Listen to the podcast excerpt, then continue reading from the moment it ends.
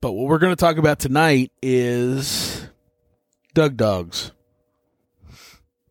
MGP, old school, smooth ambler, eight year, 123.8 proof. Doug Dogz with the green label that I know drives the smooth ambler people wild because that was the only one that ever was colored, and I know that they uh, they hated that or it annoyed them. But I've always been a, a proponent of it not being great, not being good. I was sent a sample, and the person I was sent a sample from, I trust very heartily. Uh, the bottles I had samples from before, I trusted heartily too. But this one I tried when I wasn't intoxicated, which helps with my thought process. Um, and tonight I'm going to try it on the podcast for you fine folks. Oh, I, need a, I don't have a glass. All right, hold on a second. I'm to kill this. What do I have in there right now? I've been working my way through the staves and grain samples I was sent. None of them were were uh, great, but none of them were bad either. I really have a lot of love for Staves and Grain because they've sent me samples two years in a row and I haven't taken anything. But they continue to send me samples and they're great people. All right, I just killed that. Cleanse my palate. Now we're going to sample for the audience. Doug Dogz.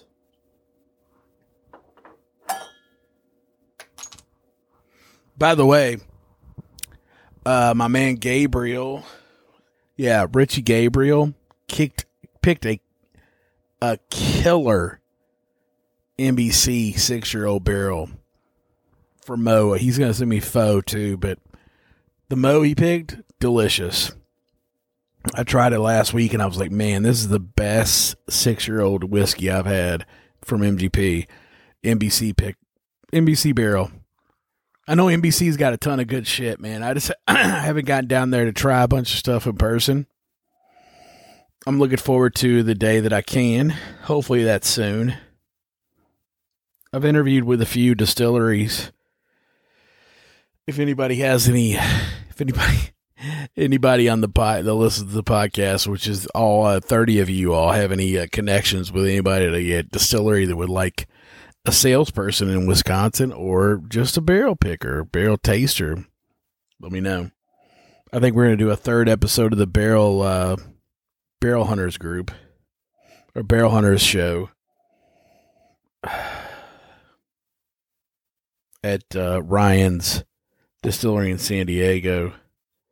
I'm told him maybe we should think about making me just the barrel hunter and I should go to different distilleries and pick stuff, but I don't know if that was super well received. Oh, the nose on this is delightful. It's light. It's not pungent. For 128 proof. Is that what it was? 120 something proof. You don't get that on the nose.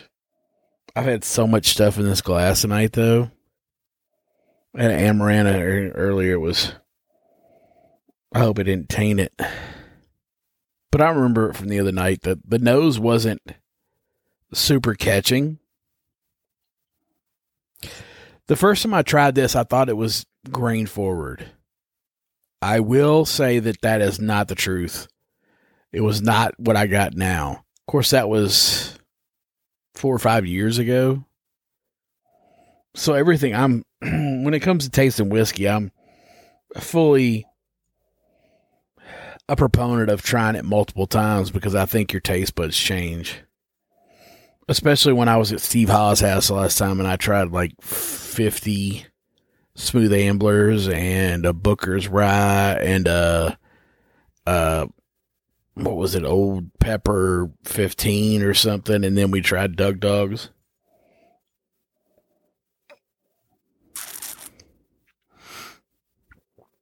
It's super sweet on the palate,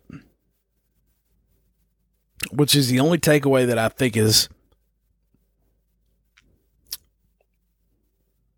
makes it not my top 10 of smooth ambler picks.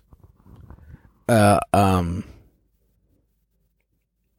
because I do love super sweet, but there's not a whole lot to it after that. There's a slight Kentucky hug, a slight burn afterwards, but the palate is 100% cherries, 100% fruit, sweet, delicious.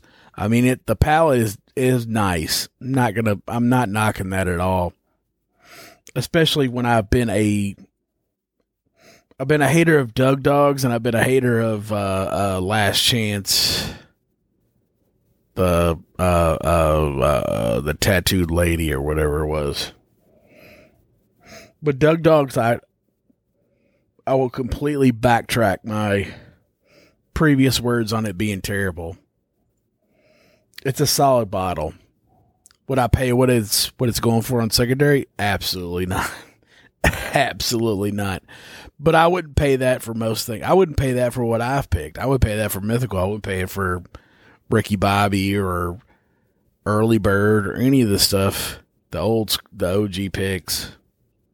But if you got the money, man, which I don't, you can't go wrong with this. And there's probably not a ton of bottles left.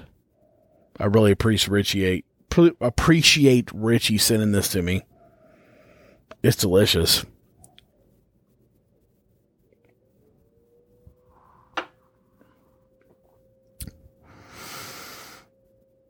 Mm, that's nice. Until next time, enjoy your pores, enjoy your family. Good night.